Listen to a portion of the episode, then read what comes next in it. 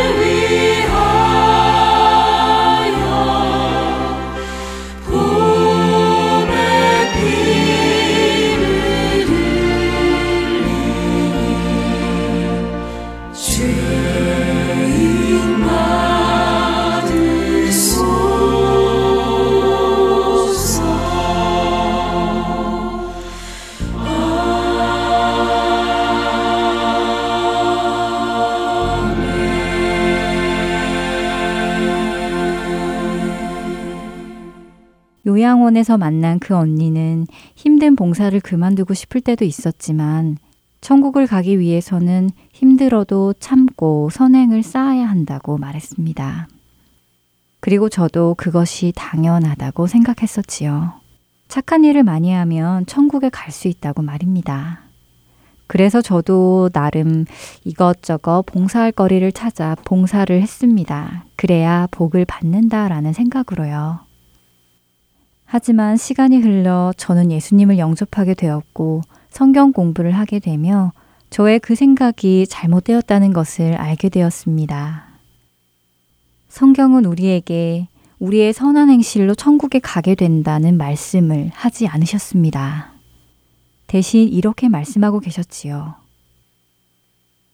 우리 구주 하나님의 자비와 사람 사랑하심이 나타날 때에 우리를 구원하시되 우리가 행한 바 의로운 행위로 말미암지 아니하고 오직 그의 극률하심을 따라 중생의 씻음과 성령의 새롭게 하심으로 하셨나니 우리 구주 예수 그리스도로 말미암아 우리에게 그 성령을 풍성히 부어 주사 우리로 그의 은혜를 힘입어 의롭다 하심을 얻어 영생의 소망을 따라 상속자가 되게 하려 하심이라.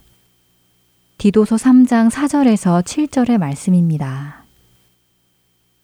우리가 천국에 갈 수 있는 것, 다시 말해 구원을 받을 수 있는 것은 우리의 의로운 행위로 인함이 아니라고 말씀하십니다. 선행과 봉사가 우리를 천국에 보내주는 것이 아니라는 말씀이었지요. 우리가 천국에 갈 수 있는 이유는 오직 하나님의 극률하심 때문이며 그분의 은혜 때문이라고 성경은 말씀하십니다. 그리고 그 길을 예수 그리스도께서 열어 주셨고요. 그런데도 저는 선행을 통해 천국을 가려 하고 있었습니다. 하지만 과연 얼마나 많은 선행을 해야 천국에 갈 수 있을까요? 얼마나 많은 선행이 죄인의 죄를 씻어줄 수 있을까요? 그 사실을 깨닫지 못했기에 저는 선행을 통해 천국을 가려 했고 예수 그리스도께서 계셔야 하는 자리에 나의 선행과 나의 공로를 대신하려 했습니다. 그리스도인들이 선한 일을 하는 이유는 천국을 가기 위함이 아닙니다. 이미 천국을 가는 사람이 되었기 때문이지요. 하나님께서 우리를 택하셔서 선한 일을 하도록 지으셨기 때문입니다. 에베소서 2장 8절에서 10절의 말씀입니다. 너희는 그 은혜에 의하여 믿음으로 말미암아 구원을 받았으니 이것은 너희에게서 난 것이 아니요 하나님의 선물이라. 행위에서 난 것이 아니니 이는 누구든지 자랑하지 못하게 함이라. 우리는 그가 만드신 바라 그리스도 예수 안에서 선한 일을 위하여 지으심을 받은 자니 이 일은 하나님이 전에 예비하사 우리로 그 가운데서 행하게 하려 하심이니라. 우리는 앞으로도 계속해서 선행을 베풀며 사랑을 베풀며 살아갈 것입니다. 그 이유는 주님의 선물로 구원을 받았고 우리는 예수 그리스도 안에서 선한 일을 위하여 지으심을 받았기 때문입니다. 우리가 이 땅에서 선행을 베풀며 살아가는 이유는 그 선행으로 구원을 얻으려 하는 것도 구원의 은혜를 갚아 나가는 것도 아닌 선한 일을 위해 지음받은 하나님의 자녀들이기 때문입니다. 그 진리로 많은 이들이 자유하기를 원합니다. 그리고 언젠가 주님을 만나 뵈었을 때 기쁨으로 만나 뵙기를 소원합니다.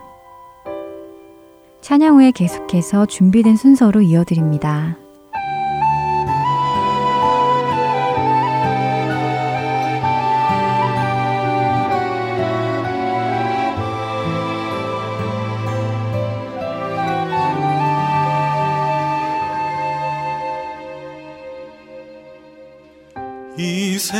세상 가장 아름다운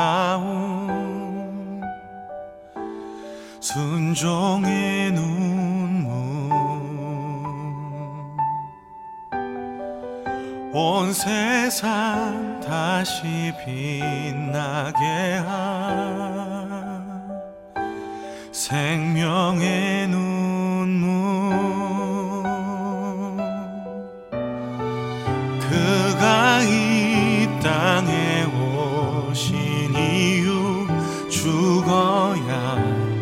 살게 되고 저야만 승리하는 놀랍고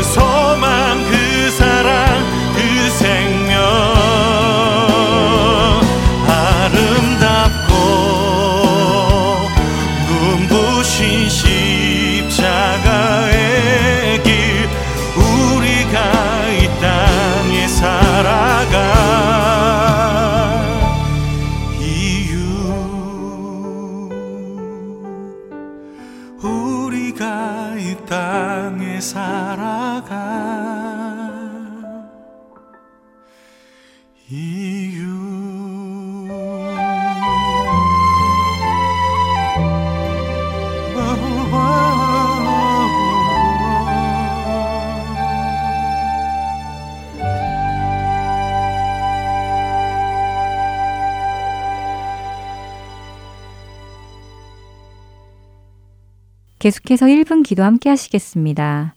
졸지아 아틀란타 한비전 교회 이호세 목사님께서 진행해 주십니다.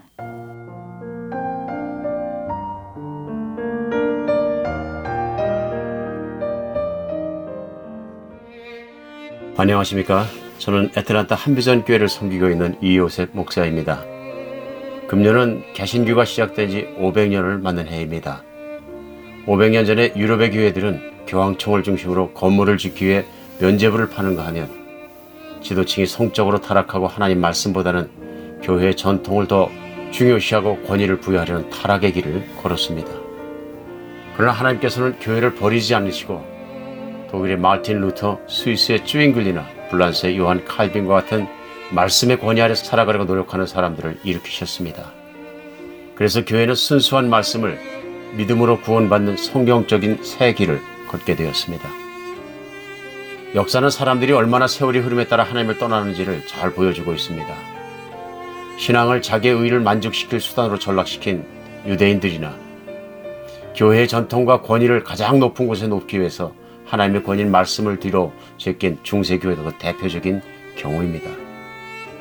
그러나 그럴 때마다 결정적인 순간에 하나님께서는 그 손을 인류의 역사 속에 집어넣으시고 신앙의 공동체를 세우게 하셨습니다.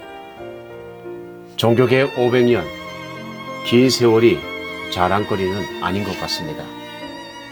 그 500년을 지나는 동안 우리 개신교회 안에서는 중세교회와 같은 타락이 존재하는 것이 아닌지 걱정하게 되었습니다. 오직 말씀으로를 부르짖던 그 자리에는 말씀도 사람들의 영적 욕구나 현실의 위로를 주는 도구로 타락한 것은 아닌지 또 오직 믿음으로만 부르짖는 그 자리에는 이제 믿음은 다시 내가 구원받는 수단일 뿐이고 단지 내 머릿속에 있어는 삶을 바꾸지 못하는 지식적이고 피상적인 능력 없는 것으로 변하지 않았는가 걱정하지는 안 되는 시점이 되었습니다. 이제 우리는 이 시대 교회가 하나님의 말씀의 권위 앞에 무릎을 꿇고 그 말씀대로 살지 못하는 무능력한 믿음을 회개하고 돌아설 때입니다. 교회가 세속화의 길을 돌아서 이제는 오직 그리스도께서 주인 되신 자리로 돌아가야 할 때입니다. 이것이 500세는 우리가 현실을 바라보고 하나님을 바라보아야 하는 이유라고 생각합니다. 이제 우리는 정말 하나님께 우리에게 성령의 능력으로 하나님의 말씀 아래 말씀대로 살아갈 수 있는 믿음의 능력을 주시도록 그리고 교회가 순결해지도록 깨끗해지도록 신학교가 깨끗해지도록 오직 말씀을 따라가는 신앙으로 뭉칠 수 있도록 기도해야 될 시점이라고 생각합니다. 오늘 우리가 한 마음으로 모아서 기도할 때 하나님께서 하늘 문을 여시고 이제 교회를 고치시고 각 사람을 고치시고 하나님 은혜 가운데 부어주시는 놀라운 역사를 기대합니다. 기도하겠습니다.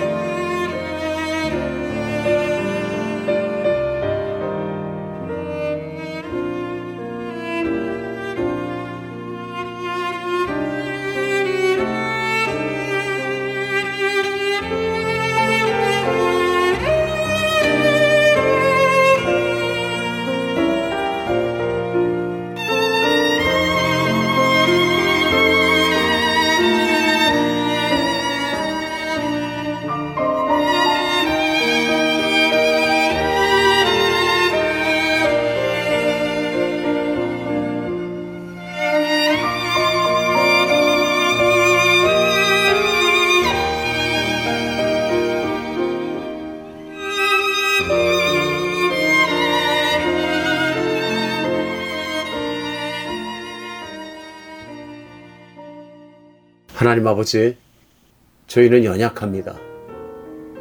하나님 아버지, 저희들은 휩쓸립니다. 하나님 아버지, 저희는 정말 너무도 쉽게 하나님의 말씀을 떠납니다.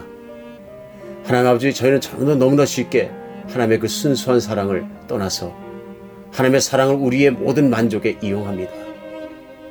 하나님 우리를 정말로 고쳐주시옵소서. 하나님 이 시대 교회를 하나님께서 바라보시고 이 시대 교회에게 새로운 물을 흘려 주시옵소서. 하나님 이 시대 교회를 하나님께서 고쳐 주시고 정말 말씀의 권위 앞에서 말씀을 따라서만 살아갈 수 있는 하나님 우리가 정말 하나님 안에서 살아갈 수 있는 그런 성령의 충만함을 부어 주시어서 이제 우리가 정말로 가슴을 찢고 회개하고 주님의 말씀을 따라갈 수 있는 그런 교회와 우리 각 교인들이 되게 하여 주시옵소서. 하나님 우리 안에 새로운 혁신과 새로운 길과 종교 개혁을 이루신 것 같은 새로운 길을 걸어 들어갈 수 있도록 인도하심과 그런 지도자들도 세워주시고 그런 변화를 주시옵소서. 오직 우리 하나님의 영광만이 그런 변화를 통해 일어날 수 있도록 하나님께서 하늘문을 활짝 여시고 이제 그런 길을 열어주실 줄 기대하고 믿습니다. 우리를 고쳐주시옵소서. 예수 그리스도 이름으로 기도합니다.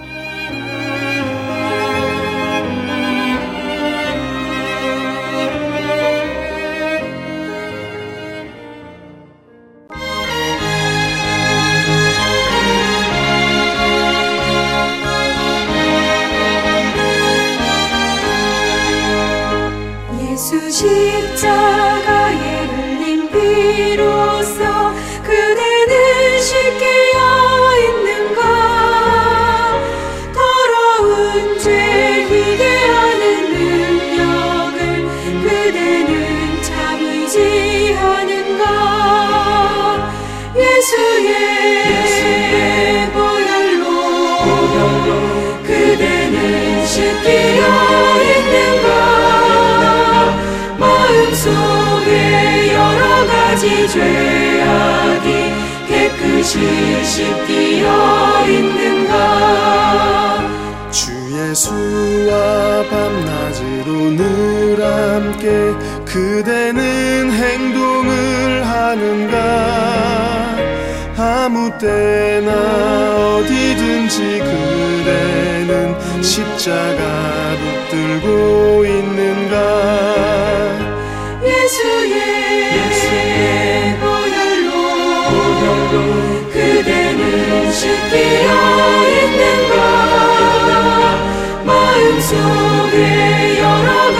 죄악이 깨끗이 씻기어 있는가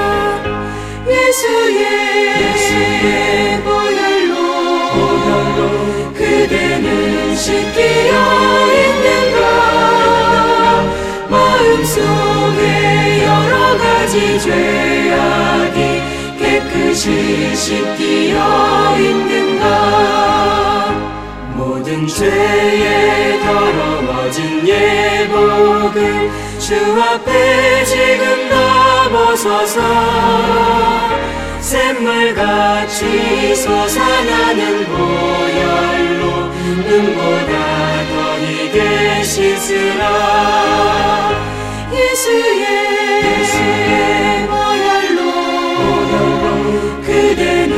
씻기어 있는가? 마음속에 여러 가지 죄악이 깨끗이 씻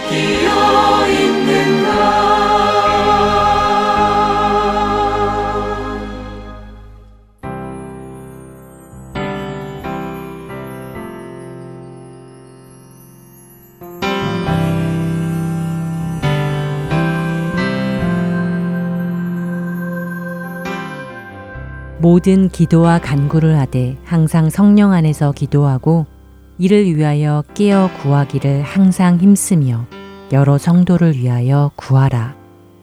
에베소서 6장 18절은 성도들이 항상 성령님 안에서 깨어 기도하며 모든 성도들을 위해 기도하라고 하십니다. 할텐서울 복음선교회에서는 매주 목요일 저녁 7시에서 9시까지 찬양과 중보 기도의 시간을 갖습니다.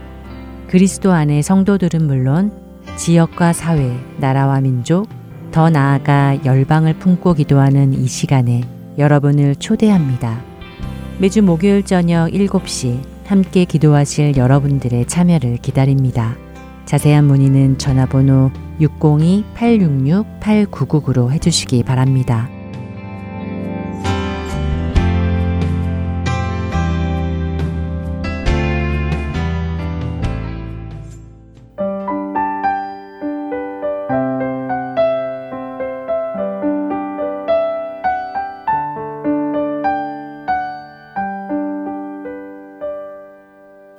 설교 말씀으로 이어집니다. 캘리포니아 LA에 위치한 한길교회 노진준 목사님께서 누가복음 12장 13절에서 21절의 말씀을 본문으로 어리석은 부자라는 제목의 말씀 전해 주십니다. 은혜 시간 되시길 바랍니다.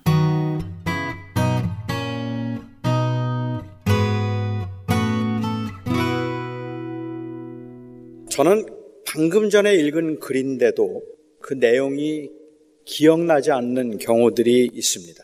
한참 대화를 나누다가도 상대방이 방금 전에 한 말인데 뭐라고 했는지 기억이 나지 않아서 정말 죄송합니다. 방금 전에 뭐라고 말씀하셨죠?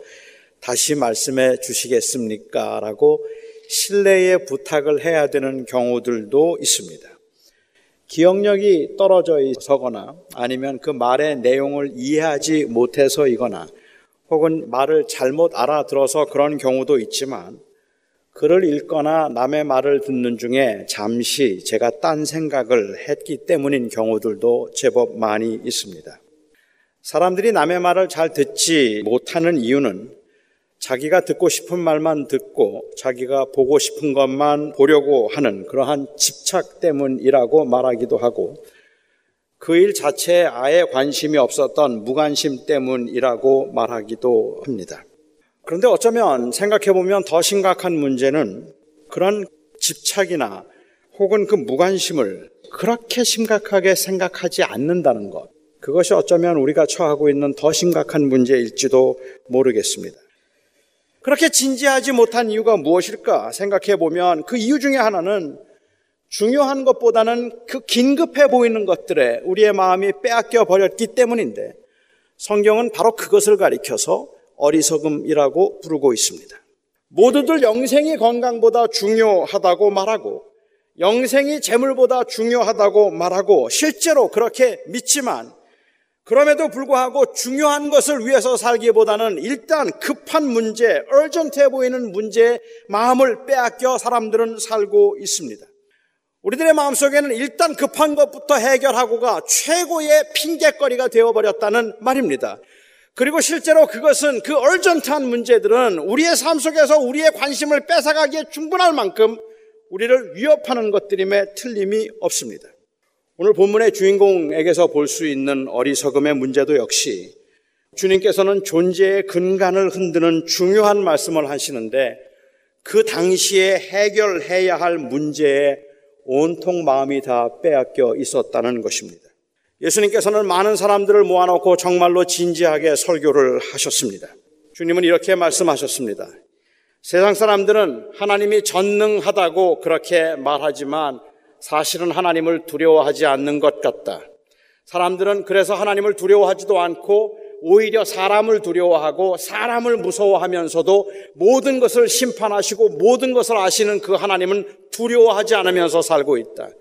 사람들은 하나님이 선하다고 말하는데 하나님이 선하다고 고백을 하면서도 그 하나님은 의지하지 않고 있는 것 같다.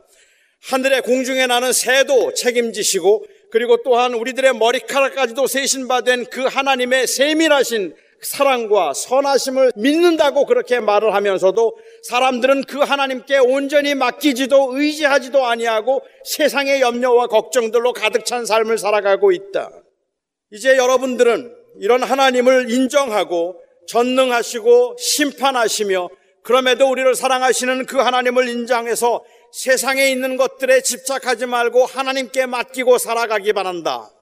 주님이 그렇게 말씀을 마치셨을 때 한 사람이 주님 앞에 나왔습니다. 그리고는 주님께 부탁을 합니다. 선생님, 내 형이 부모에게 받은 유산을 혼자 독식하지 말고 나누어 가지도록 내 형에게 잘 말씀해 주셔서 이 유산을 나눌 수 있도록 해 주십시오. 예수님이 설교를 하셔도 진지하게 듣지 않고 자기 이야기만 하는 사람이 있었다는 사실이 주님은 너무 안타까워 하셨습니다. 여러분은 이 사람에게 문제가 있다고 생각하십니까? 문제가 있다면 무엇이 문제였을까요? 유산에는 관심을 갖지 말아야 하는 겁니까? 돈에 관해서 말하는 것은 전부 다 세속적인 것들이고 그것은 전부가 다 탐욕스러운 것들이라고 말해도 괜찮을까요? 남이 말을 하면 좀 귀담아 들을 줄 알아야 하는데 그렇지 않았던 것이 문제였습니까? 아니, 이 사람에게 정말로 문제가 있기는 한 겁니까?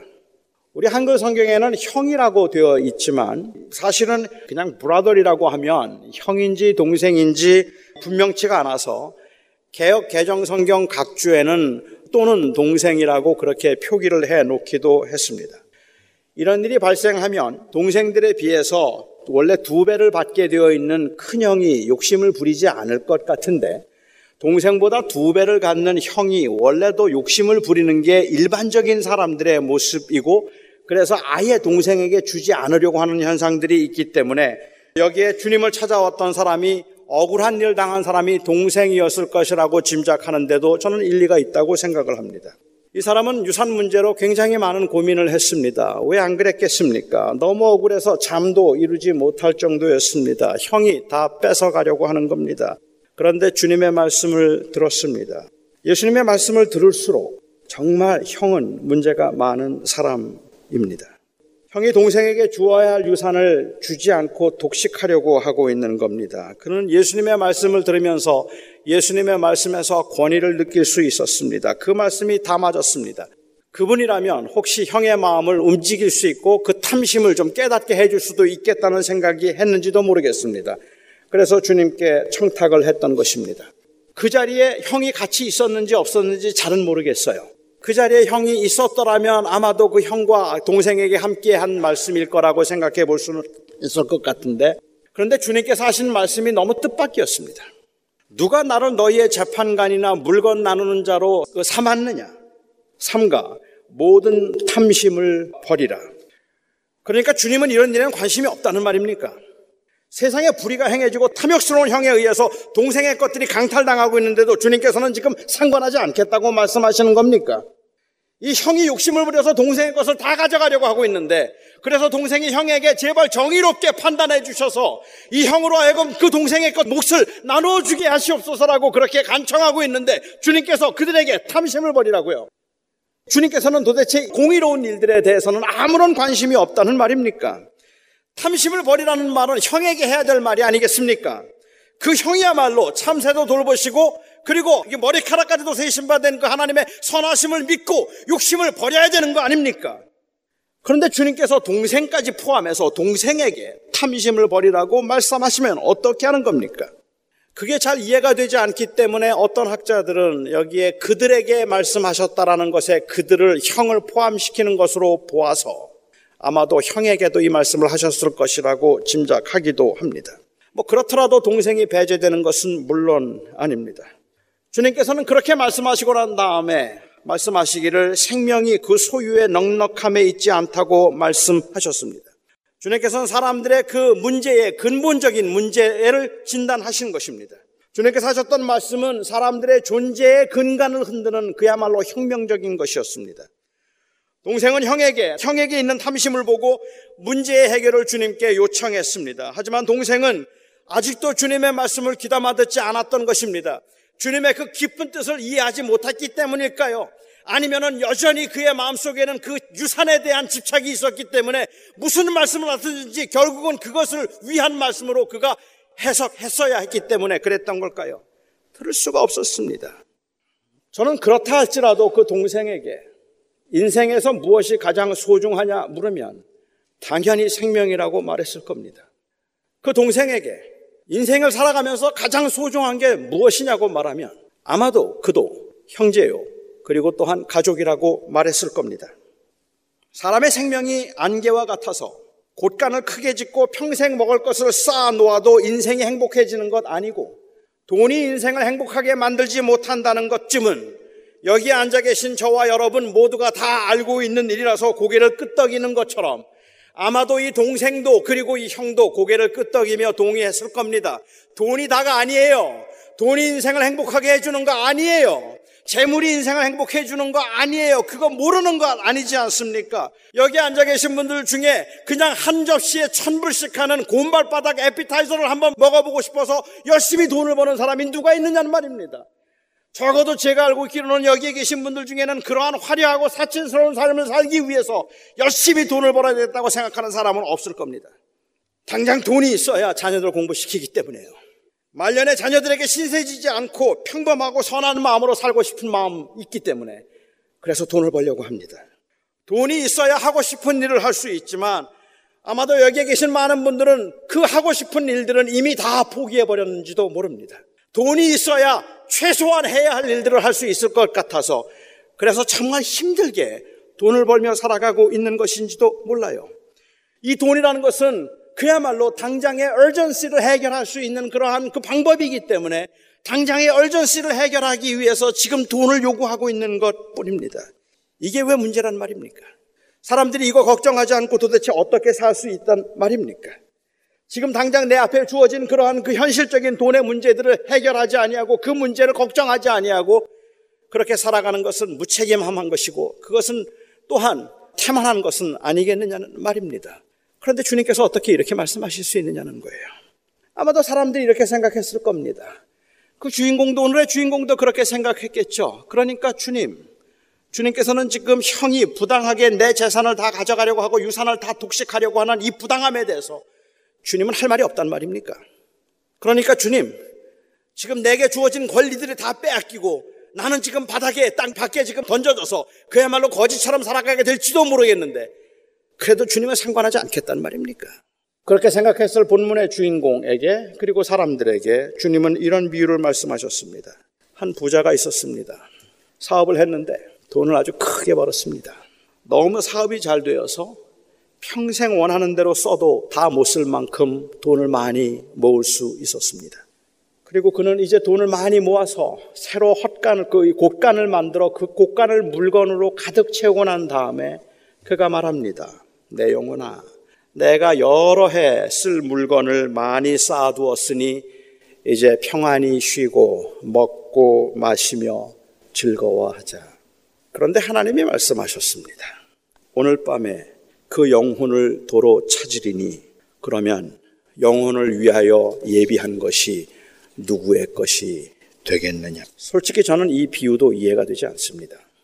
우선은 이 부자의 문제가 도대체 무엇인지가 이해가 되지 않고 그리고 또한 이 유산을 요구한 사람의 경우에 이 비유가 어떻게 적용되어야 할지도 이해가 되지 않습니다. 이 부자의 문제가 도대체 뭡니까? 사람들이 다 그렇게 살고 있는 거 아닌가요? 여러분들은 그렇게 살지 않으십니까? 어차피 사람이 노력한다고 부자가 되는 것도 아니고 재물도 하나님이 허락하셔야 붙는 거라고 우리는 생각해요. 재물도 하나님이 주셔야 모아지는 거라고 우리는 생각하는데 일마다 잘 되어서 이 사람은 부자가 되었을 뿐이고 뭐 이 사람이 부자가 되도록 하기 위해서 착취를 했거나 못된 짓을 한 것도 사실은 아니잖아요. 그냥 이 사업이 잘 되어서 돈을 잘 번 것 뿐이고 부자가 되고 난 후에 더 욕심을 내어서 악착같이 돈을 더 벌려고 한 것도 아니고 그냥 이만하면 족하다 싶어서 이제 그만 쉬고 이제 그만 즐기자 한 것인데 그게 문제가 되나요?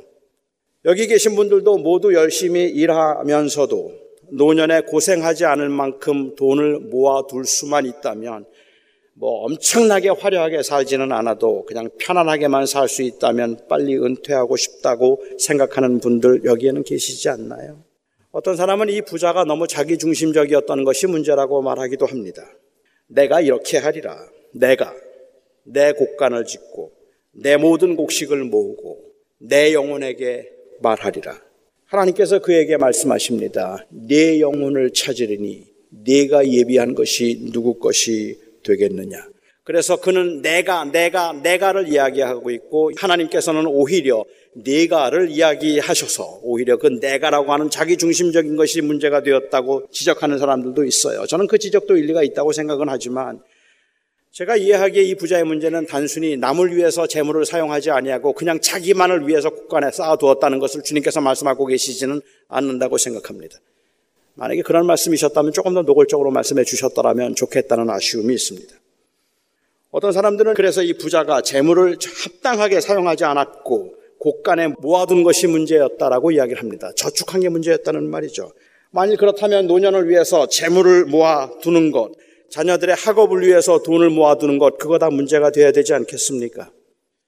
저는 이 부자의 문제는 돈을 저축했다는 것도 아니고 자신을 위해서만 사용했다는 것도 아니라고 생각합니다. 적어도 이 비유가 유산 문제를 가지고 주님께 나와서 질문했던 사람을 염두에 두고 하신 것이라면 이 부자의 문제는 urgency의 문제를 해결하느라고 importance를 잃어버렸다는 것이 문제라고 저는 생각합니다. 다시 말씀드리면 막상 인생에서 무엇이 가장 중요한가 하는 것을 미처 생각할 틈도 없이 그야말로 눈앞에 급한 것들을 해결하면서 살아왔는데 어느 날 가장 중요한 것이 가장 중요하게 여겨지게 되는 그 날이 갑자기 임하게 되었다는 사실입니다. 돈이 우선은 급하기 때문에 일단은 돈을 버는 일 외에는 아무 일에도 관심을 가질 수 없고 돈을 버는 일에 방해가 되는 것이라면 어떤 것도 참을 수도 용납할 수도 없어서 우리는 가장 중요한 것을 가장 소홀히 여긴다는 것. 그것이 바로 우리의 문제라는 말입니다. 긴박한 것을 따라 살 것이 아니라 중요한 것을 따라서 살아야 하는데 당장 급해 보이는 것에 온통 마음이 다 빼앗겨 버렸기 때문에 그렇게 살다 보면 가장 소중한 것을 잃어버리게 되는 순간이 찾아왔다는 것이 우리에게 문제라는 말입니다. 저는 예수를 믿는 모든 그리스도인들에게는 동일한 고백이 있음을 확신합니다. 영혼의 웰빙이 그 어떤 것보다 가장 중요합니다. 하나님을 영화롭게 하며 사는 것이 가장 행복한 인생이라고 예수를 믿는 사람들은 모두가 다 말할 수 있습니다. 예수를 믿는 사람들은 하나님의 영광을 위해서 살아가는 것이고 하나님을 기쁘시게 하기 위해서 살아가는 것이고 이 땅에 살면서 재산을 많이 모아두고 이 땅에서 형통하여서 많은 사람들이 부러워할 만한 인생을 사는 것보다 하나님이 인정할 만한 삶을 사는 것이 가장 중요하다는 것을 다 인정하고 있고 다 믿고 있어요. 거짓이 아닙니다. 진실입니다. 그렇지만 그 내 마음에 있는 진실이긴 하지만 일단은 지금은 급한 불을 꺼야 합니다.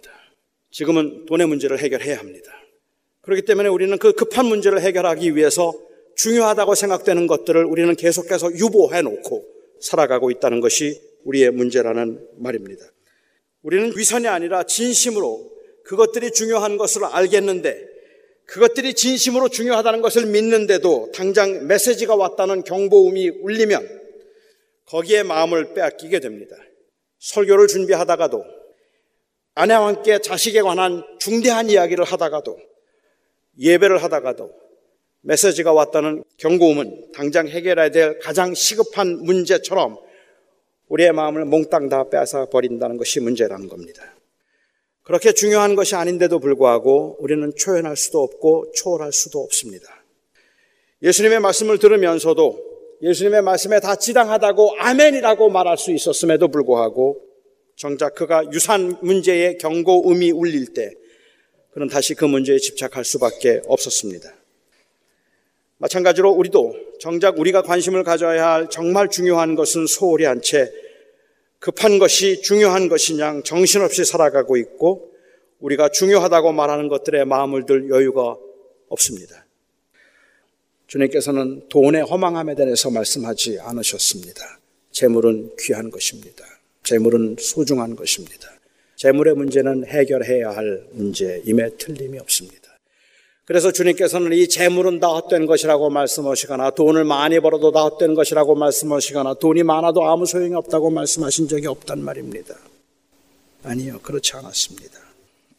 돈이란 없어도 그만이고 있어도 그만인 것이라고 말씀하지 않았습니다. 오히려 그보다는 주님께서는 생명의 연한을 말씀하셨습니다. 오늘 주님이 그 생명을 찾으시면 이게 얼마나 허망해지겠니? 말씀하십니다. 급해 보이는 것들을 분주하게 쫓아다니다가 어느 날 주님께서 가장 중요한 것을 묻는 그 시점에 왔을 때 그게 준비되어 있지 않다면 어떻게 하겠니? 하는 그 말씀을 하고 계시는 것입니다.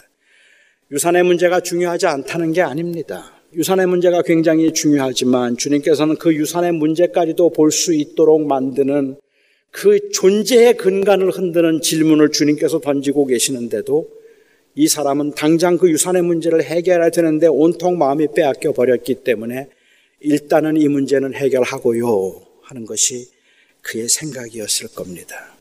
그리고 주님께서 말씀하시기를 그렇게 일단 해결해야 될 문제를 따라가다가 주님께서 이제 내 생명을 거두신다 말씀하신다면 내가 정말 소중하게 생각하는 것들을 다 잃어버리고 살았을 때 얼마나 후회하게 될까. 물론 그런 일이 없을 것이라 이런 예를 드는 것조차도 저는 끔찍하고 그리고 또 합당하지 않을지도 모르겠다는 생각이 들지만 저는 단 한 번도 제 아내가 저 설교보다 더 중요하다고 생각한 적이 없었어도 그래서 매주 매주 다가오는 그 설교 준비에 급해서 제 아내가 아파도 열이 나도 그리고 온몸에 그야말로 이상이 생겼어도 그것조차 미처 짐작하지도 알지도 못한 채 그냥 그렇게 지나가다가 제 안에가 어느 날 알아 누우면 저는 그때 아마 후회를 할 겁니다. 내가 왜 이렇게 살았나? 도대체 이게 뭐라고 내가 이걸 따라다녔나? 하는 그 생각을 저는 그때 할 것 같습니다. 그것이 바로 어리석음이라는 말입니다. 그래서 우리는 부활과 생명의 최고의 가치를 두고 이 세상을 살아가기로 한 것이고 오늘도 그 관점에서 우리의 삶을 진지하게 돌아보고 싶고 그 고백에 합당하게 살고 있는지 확인하고 싶은 겁니다. 저는 여러분들이 현재 처해 있는 그 상황을 중요하지 않다 말하고 싶지 않습니다. 얼마나 소중하고 얼마나 급하고 그리고 얼마나 긴박한지 느낄 수 있습니다. 저는 그래서 사실은 이런 설교가 불편합니다. 저는 이런 설교를 하면서도 제 마음은 그냥 솔직히 조금 더 죄송한 마음이 더 크다고 말씀드리는 게 더 맞을지도 모르겠다는 생각이 듭니다. 여러분들이 지금 신분 문제 때문에 괴로워하는 것을 알고 있고 여러분들이 지금 그 이 돈 때문에 그리고 그 이 재물 때문에 사업 때문에 직장 때문에 얼마나 아파하고 얼마나 힘들어하고 얼마나 초조하게 지내고 있는가 하는 것을 알고 있는 저로서는 그리고 또 여러분들이 이 땅에 살아가면서 경험하고 있는 그 자녀의 문제들이나 아니면 건강의 문제나 내게 지금 당장 급하게 처해 있는 그 문제들을 풀고 해결하는 것만도 머리가 복잡하고 너무 힘이 들어서 제발 하나님이 나를 좀 도와주셨으면 좋겠다는 그런 간절한 바람을 가지고 안타까운 마음으로 기도하고 있는 것을 알고 있는 저는 까지 것들이 뭐가 그렇게 중요하다고 그런 것들에 연연하십니까? 그런 것들 다 후를 털어버리시고 그냥 영원한 하나님의 나라 바라봅시다. 이런 설교가 얼마나 무책임하게 들리는지 알기 때문에 여러분들에게 죄송하다는 말입니다. 그래서 차라리 저는 이런 설교보다는 하나님께서 여러분들의 기도를 들어주셔서 지금 당장 여러분들의 문제를 해결하시고 여러분들의 모든 어려움들과 아픔들을 다 처리해 주시기를 바랍니다라고 그렇게 말하고 싶단 말입니다. 그런데도 나그네로 살아가는 이 세상에서 저와 여러분의 그 생명의 연한을 알고 있는 저희들은 그 연한이 있다는 것을 알고 있는 저희들은 무엇이 가장 소중한지를 알고 있습니다. 우리는 무엇이 가장 소중한 것인가를 고백한 사람들이라는 말입니다. 그렇기 때문에 저는 이 예배를 통해서 다시 한번 그 고백을 여러분께 확인하고 그리고 다시 remind 하고 싶은 간절한 마음이 있는 겁니다. 우리는 그렇게 소중한 것, 바로 그것을 위해서 예수님께서 십자가에 죽으셨고 예수님께서 바로 그 일을 위해서 이 땅에 오셔서 우리로 하여금 자유하게 하시고 하나님의 자녀가 되는 권세를 주셨는데 이 엄청나고 놀라운 구원의 은혜와 그리고 또한 그 하나님의 사랑의 확신에도 불구하고 지금 당장 눈앞에 있는 것들에 온통 마음이 빼앗겨서 그 급한 것이 중한 것처럼 되어버리지는 않았는가 묻고 싶은 겁니다. 분주하게 세상을 살아가면서 우리에게 주어진 급한 문제들을 다 무시하고 살 수는 없겠죠. 경고음이 울릴 때마다 우리는 한 번씩은 섬찟섬찟 놀라기도 하고 뭘까 두려워하기도 하고 또 급한 일은 아닐까 또 위험한 일은 아닐까 생각하게 만드는 것도 당연한 일이겠죠. 그렇지만 그런 일들이 발생할 때마다 그런 일들이 우리의 마음을 우리의 삶을 누르고 그리고 올 때마다 그때마다 저와 여러분이 항상 하고 싶고 확인하고 싶은 것들이 있다면 그것은 내 인생에 가장 소중한 게 뭘까 하는 것입니다.